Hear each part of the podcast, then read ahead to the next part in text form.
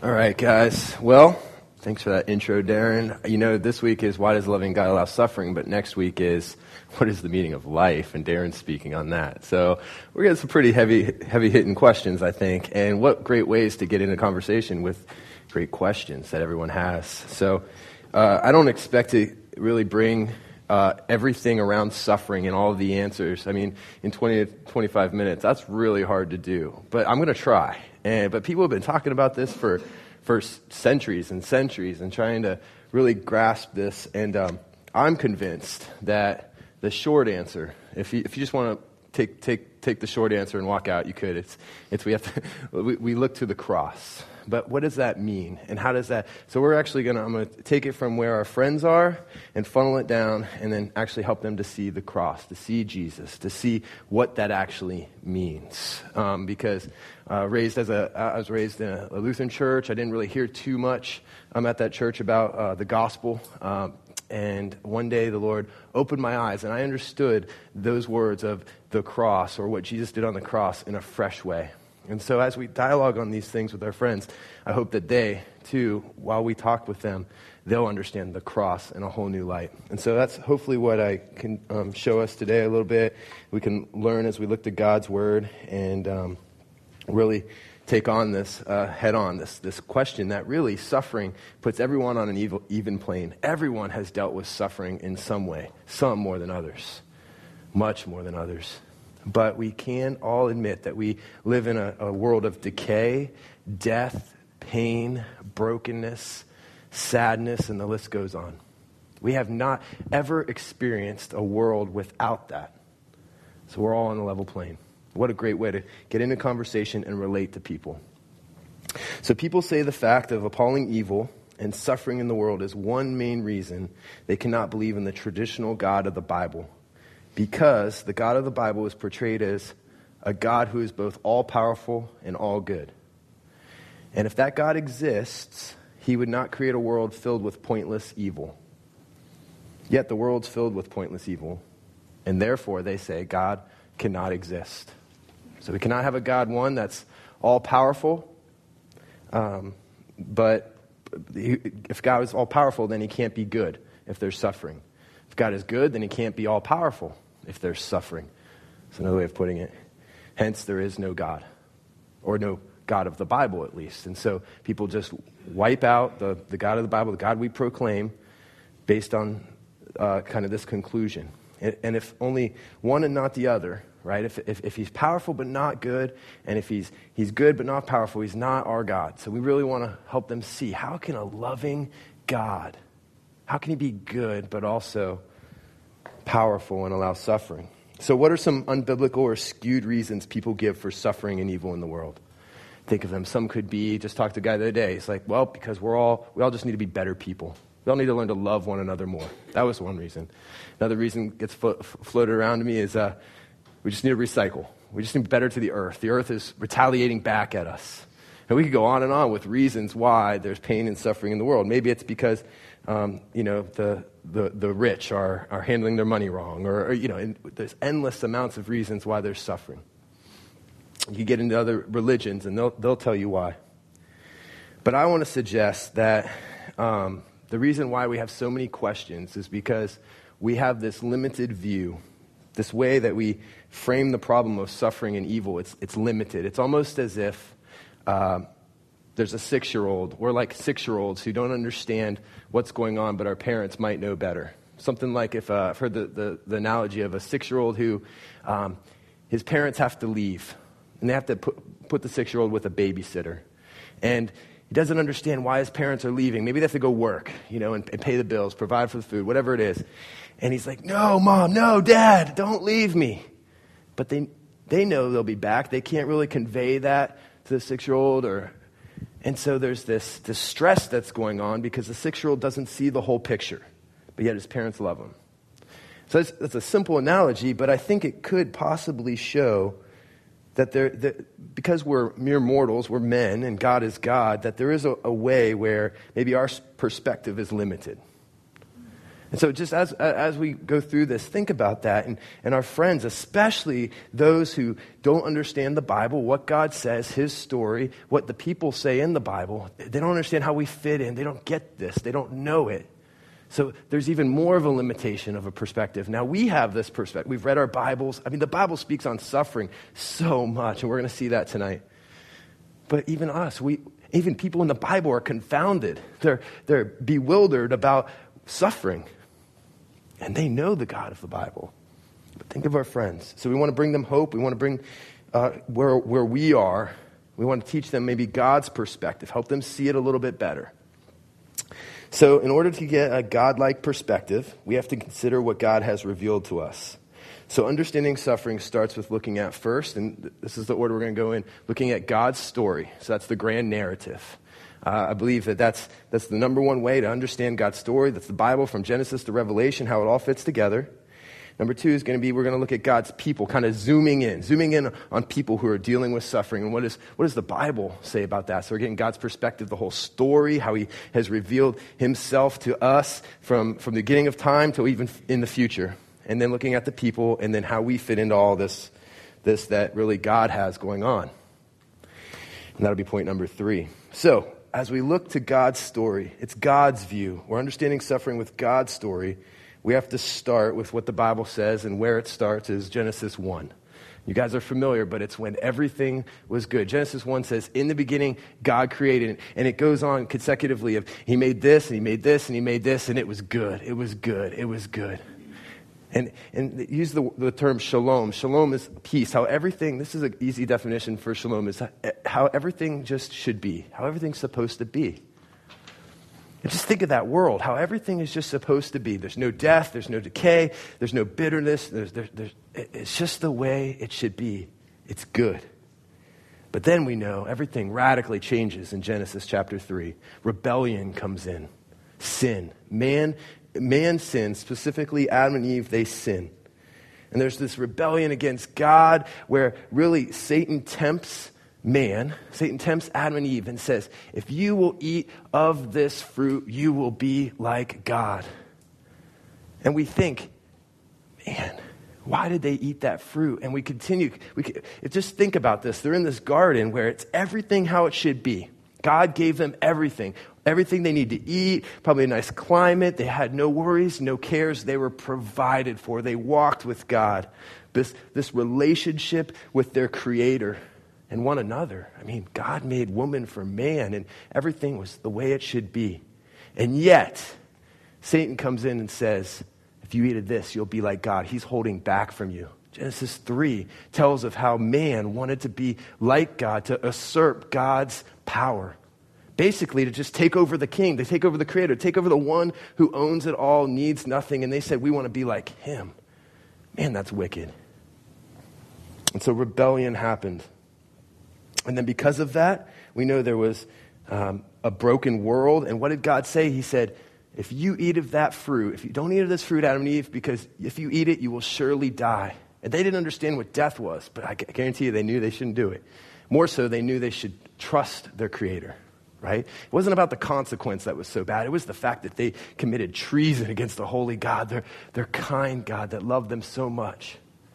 So then, because of that, death entered the world.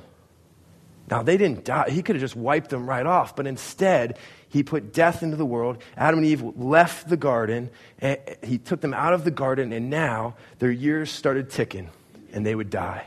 And they were entering into a world where now animals killed animals, and there was death, plants decayed, and there was rust, and all the world as we know it. That's what we're in now, this period right after everything was good. Then you have the rebellion, and now we're in this period of brokenness. Broken everywhere we look. And that's the world that Adam and Eve were put in. And this was the curse, this was the consequence of what they did. And so, right now, when we're talking to our friends who are amidst this, this world where they see everything is just, there's, it's not the way it's supposed to be, and we know that, we can come in and we can relate to them. But then, we as believers, we have this view of the new heaven and the new earth. We have this view in Revelation chapter 20 where it says, I will make all things new, God says. The lion will lay with the lamb. That's amazing. And this story is profound. This story is necessary because without the fact that there's, we will be resurrected and there will be a new hope and a, a new life and a new world, all this, and if, if that wasn't there, it just doesn't make sense. God wants to make things how they once were. And He's in the process of doing that now. He's doing that. We're not there yet. It's broken still. And actually, I think He's starting, He ultimately is starting with us. Instead of fixing the brokenness of, of how there's tsunamis and all this, this terrible, I think He's starting with His people. He's starting in our hearts where the problem originated we re- wanted to rebel, and now he's turning rebels into followers. But, anyways, we are in the middle. New Shalom isn't here yet. And the reason why we're in this middle, this broken part, this part where we see hints of goodness, hints of the, how it used to be, right? We see hints of how the garden was when everything was per- perfect, everything was good, but then we also see how, the brokenness. Why is that? It's because of rebellion, and there's this consequence of sin this consequence of going against God, and it was both a moral consequence. There's a there's a a moral consequence in that we have this uh, sin nature in us now. We have a curse within us. So every man and woman after the line of Adam and Eve, they have in their veins almost to say in a spiritual way, we have this curse that, that happened because they rebelled against God. So we are all guilty. We've all rebelled against God in some way, but we also are ancestors of Adam and Eve. And so there's this moral consequence, and then and we're bent toward evil now. We're bent toward kind of a running from God. Adam and Eve weren't bent in that way, it was different. And then there's a natural evil. There's tsunamis, there's hurricanes, there's destruction all around us. So we tend to ask how can an all good, all powerful God allow bad things to happen to good people? Right? That's the question on the table tonight. How can an all good, all powerful God allow bad things to happen to good people? And yet the, the question should be flipped around. How can an all good, all powerful God allow good things to happen to bad people? How can he allow good things to happen? How, how come I'm breathing the air that I breathe? How, can I, how, how can I even understand friendship and love and, and sharing and community and all these things in this world that really is broken? And I rebelled. We rebelled against God. And yet He spares us. And yet He brings His grace upon us. And so I just, I start out this way because we come at it from, you know, our friends and ourselves in our hearts. We're, we're good people. Why do we suffer? But we really are wicked, as the Bible would say. There's, a, there's this brokenness within us, this bend toward evil. And we've all rebelled and sinned against a holy God. It says, no, not one seeks after God.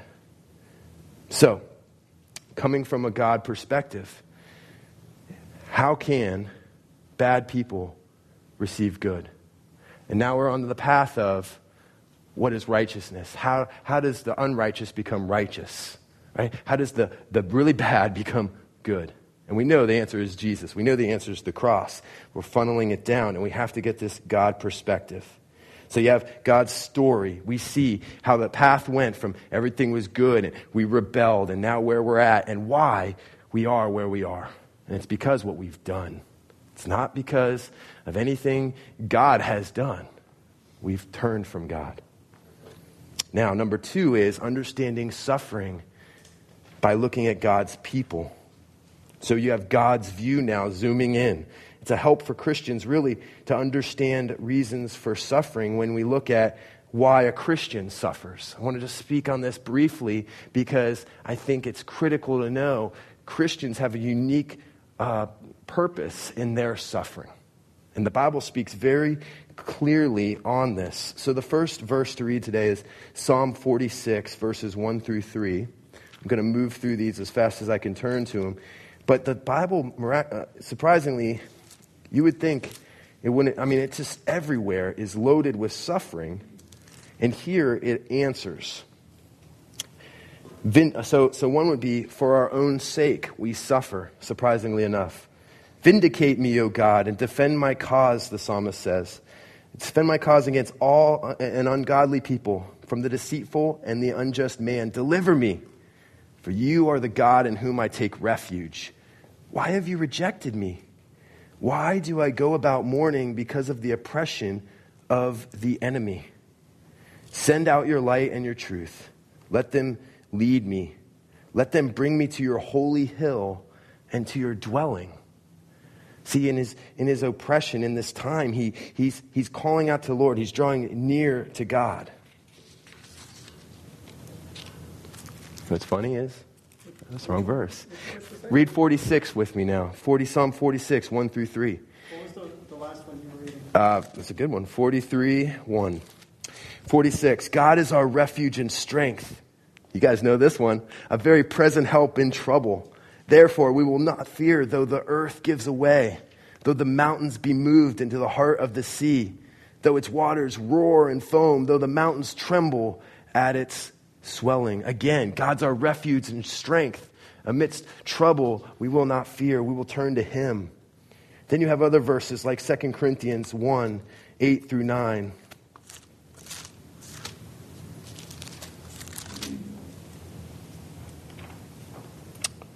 For, for we do not want you to be ignorant, brothers, of the affliction we have experienced in Asia. For we were so utterly burdened beyond our strength that we despaired of life itself. Indeed, we felt that we had received the sentence of death. This is Paul speaking. And he goes on, he says, But that was to make us rely not on ourselves, but on God who raises the dead.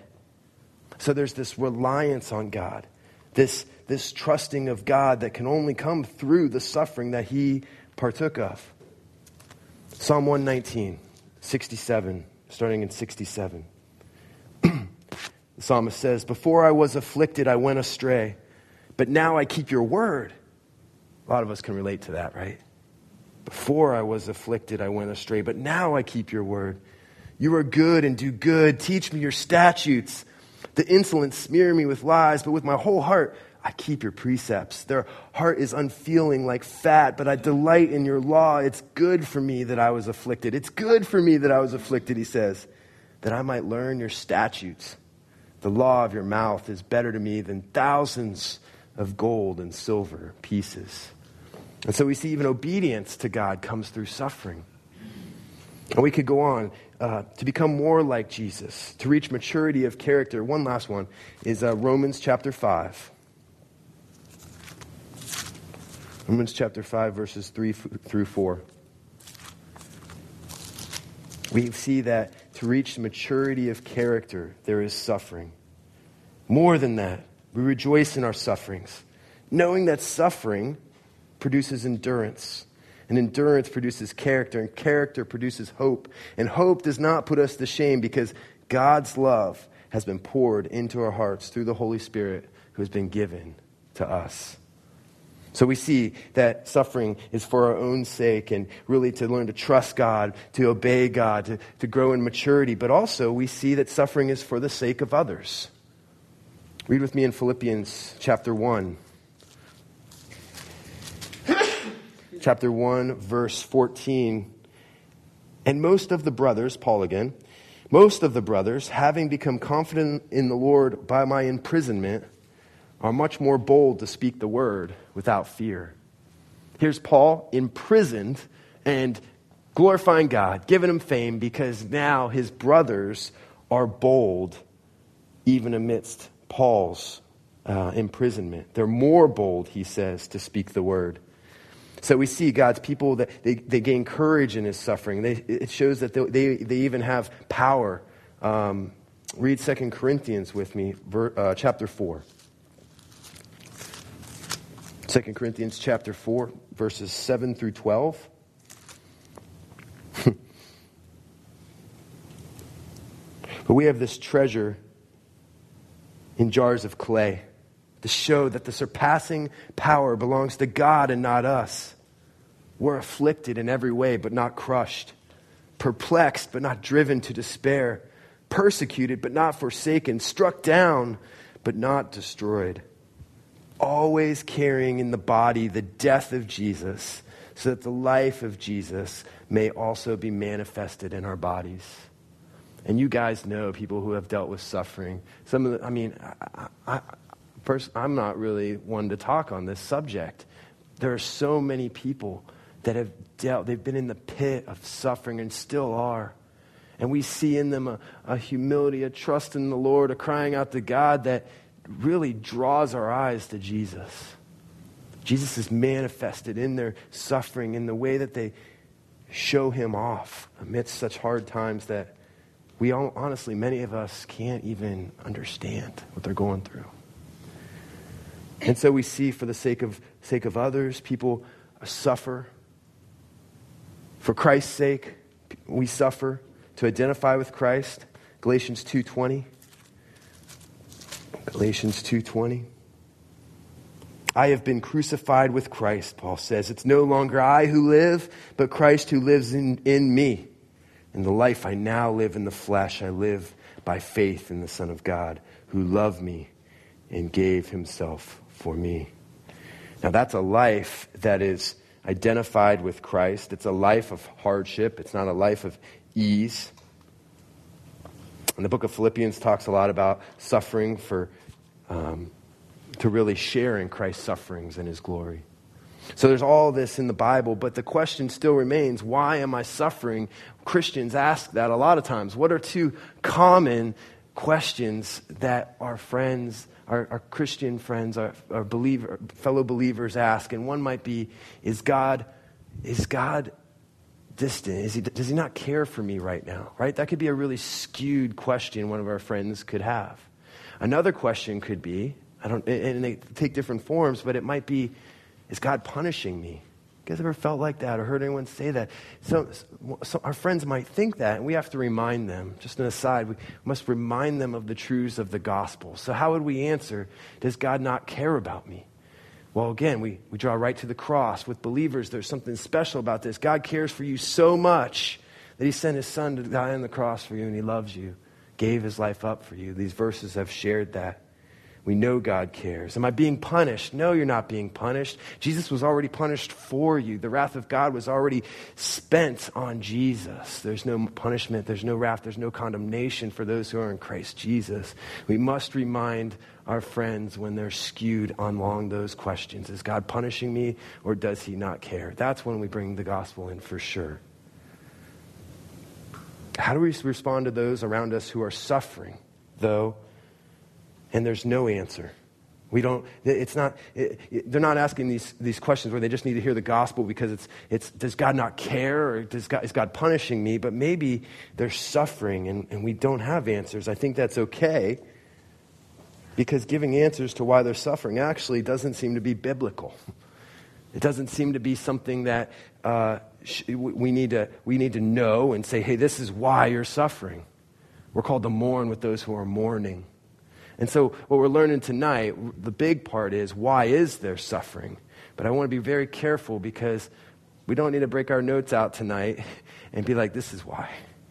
No, we need to put our shoulder on someone. Jerry taught, taught greatly about this when he went through Job and how we're to come alongside one another and just love them, pray for them, care for them, and uh, strengthen them and mourn with them. But Let's look at the people who in the Bible have suffered real quick. Turn with me to Ecclesiastes 7:15. Ecclesiastes 7:15.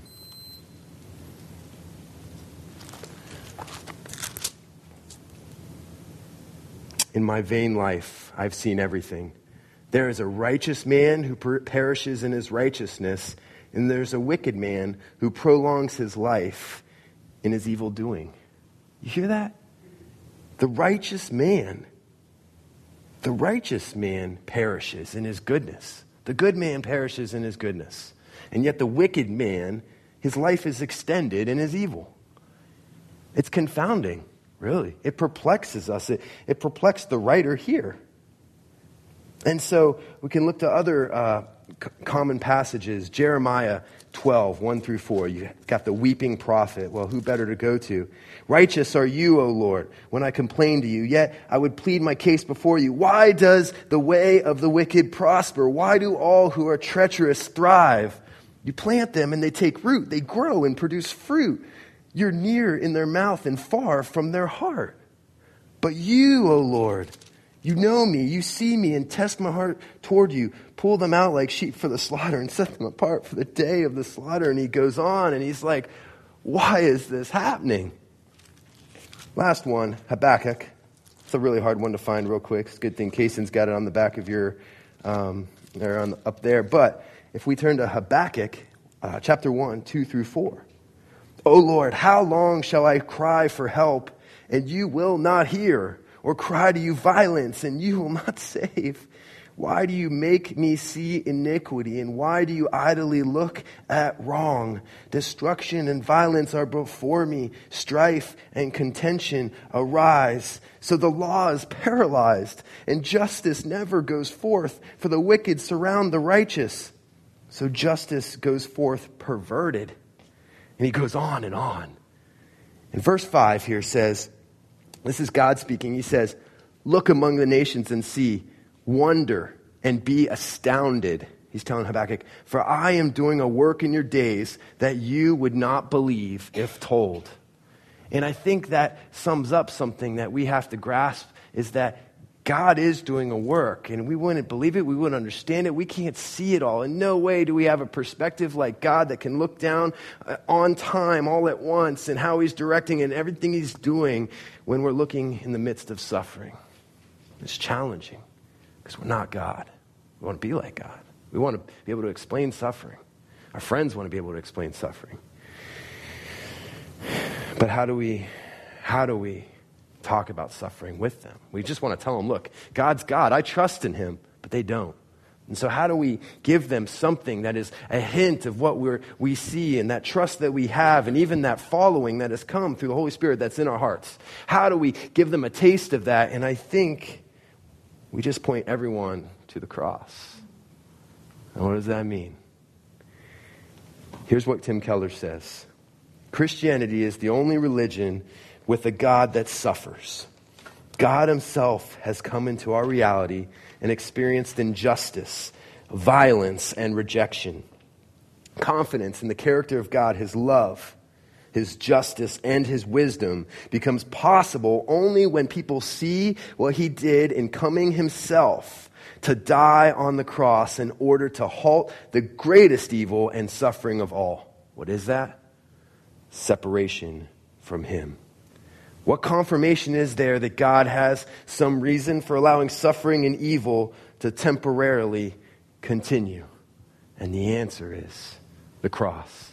What confirmation is there that God has a reason for allowing suffering and evil to continue? And it's the cross. And this is why we're called to mourn with those who mourn. In the, in the, in the briar patch, in the, in the thick of it, where hardship is and where it's messy, we're called to be there with those who suffer.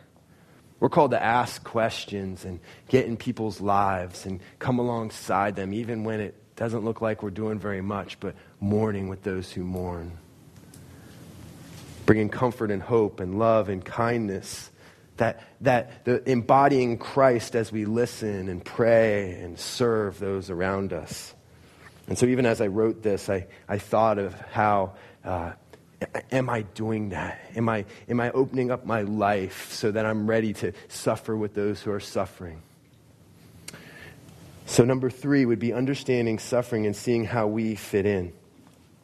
How do we fit into all this? We've seen God's story. We've seen why we're in this brokenness, this, this period right now, this middle ground area where it, it was really good, it went really bad. That's where we're at right now, and it's going to get excellent in the future right? And then we're looking at people in the Bible where they're saying this, this is why as Christians we suffer, and this is why really I, I don't understand it fully. God is God and people who know God well, better than me, prophets, kings that w- seem to walk with God and led whole countries and, and, and things like this, they saw God work in mighty ways, and yet they're They're confused at suffering. But now, how do we fit in with this? And I want to start out with thinking about where a lot of people are right now. They throw it out. They say there's no way God could be all powerful and yet allow suffering if he's good. And they say there's no way God could be good and yet all powerful and allow suffering. But they want to throw him out. And I say, if you say there is no God, then you have no answers. And the atheist has no answers for evil. There's nothing. But the Christian knows Jesus, and Jesus fully answers the problem of evil. And we have a hope. We have a triumphant God. This is where we fit in because it all points back to God. Even amidst suffering, we look to God, a God who gets all the honor and fame. Another way to put honor and fame would be glory or praise. We celebrate because our God is the triumphant one. So, what I mean by that is we're looking and we're seeing God's hand in time in this story. So, we as believers actually have an insider's look in how God created everything for His glory ultimately. Everything is about God. The Bible is the story of God. It's not a rule book, it's a, it's a, it's a book to look and see what God is doing. And so, He could have made an evil free world. Just putting it out there. You can tell your friends that, but he didn't. Let's just be honest, he didn't.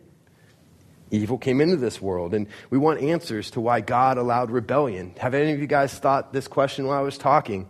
Why did God set it up this way? Why did he allow rebellion in the first place? I mean, we're getting deep.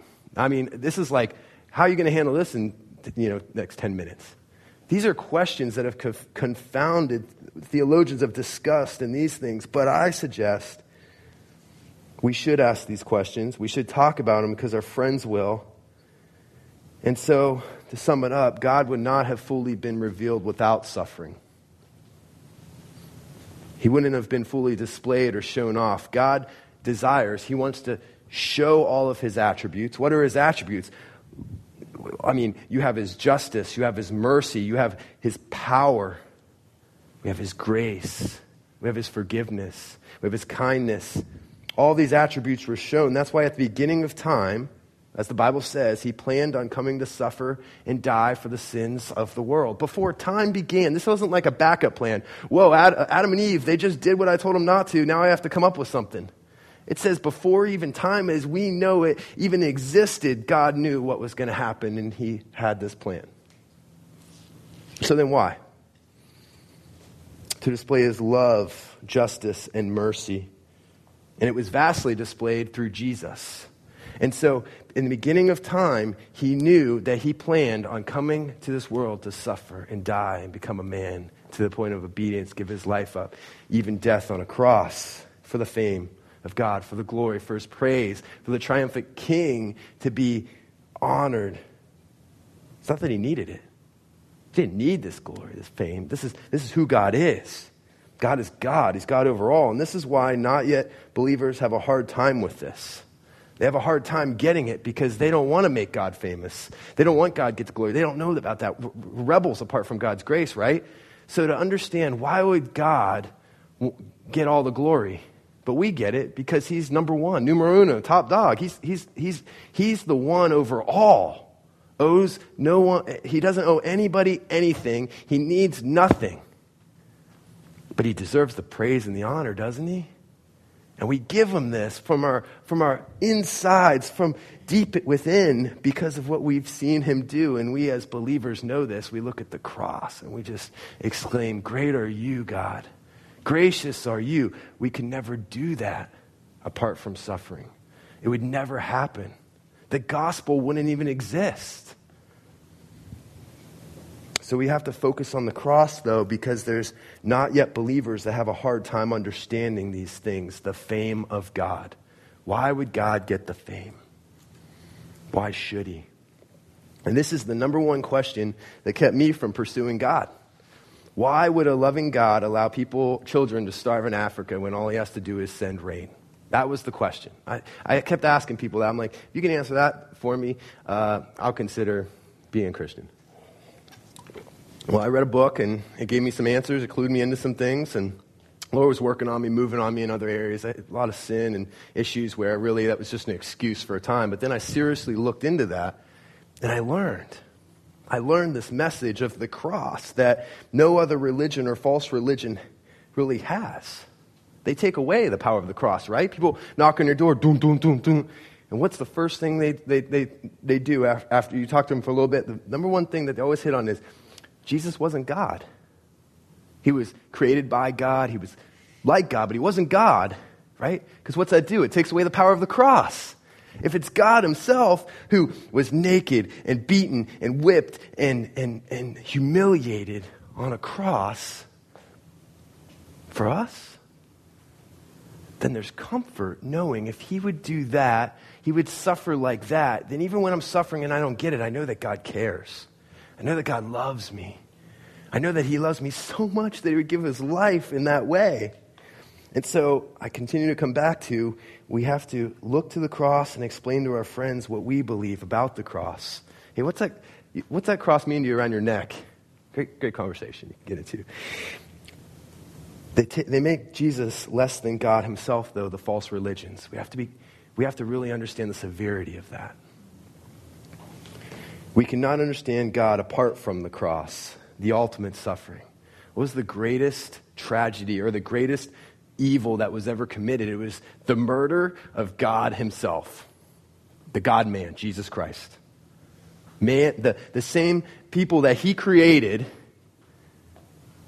destroyed Him. The same, the, the same people that the Creator created put Him to death. And He allowed it. It wasn't like they trapped him. He allowed it, like a, like a, a sheep led to slaughter. But he walked right into it, set it up from beginning of time. And so, if there's no broken world, no decay, no rust, no death, nothing, then there'd be no gospel because then this could never have happened. The greatest story that, that we tell and, and we, we sing about could never have happened. There would be no gospel. If there was no rebellion in the garden, then there could be no mercy shown. There could be no justice shown as well. And that was shown perfectly God's justice. The judge of this world, right? He judged us. He judged Adam and Eve. He judges us. But then he also was judged. And our sins were paid for. Because he was judged. The unguilty made guilty for the guilty. He was judged for us. And so we have, if we have no suffering, then we wouldn't have a Savior. The whole story falls apart. And for the fame, here's, here's where it all boils down to. For the fame of a loving, all powerful God, suffering exists. And we can look. Now, that's hard, right? Because we say, well, God shouldn't get the fame then. But we know he should, and so we wrestle. But here's the rest of it. For the fame of a, all, of a loving, all powerful God, suffering exists and we can look to the greatest suffering that ever took place for comfort in this period of death and hardship. We look to the cross. Without the cross, without God Himself stepping into this world and dying for, his, for mankind, it all is meaningless. Especially if He stayed in the grave. Thank God He was raised from the grave, defeating death showing that, that that new life that he took on, that he was raised, we will one day be raised like him. Praise be to God. And so we finish with Romans chapter 8. Very familiar verse that we can turn to often. He who did not spare his own son, but gave him up for us all, how will he not also with him graciously give us all things? In that context, really, he's, he's looking to a, a, a, a perfection, a, a future hope, a future glory. And he's saying, but right now, how can we, we, we look to he who gave us his son? How will he not graciously give us all things?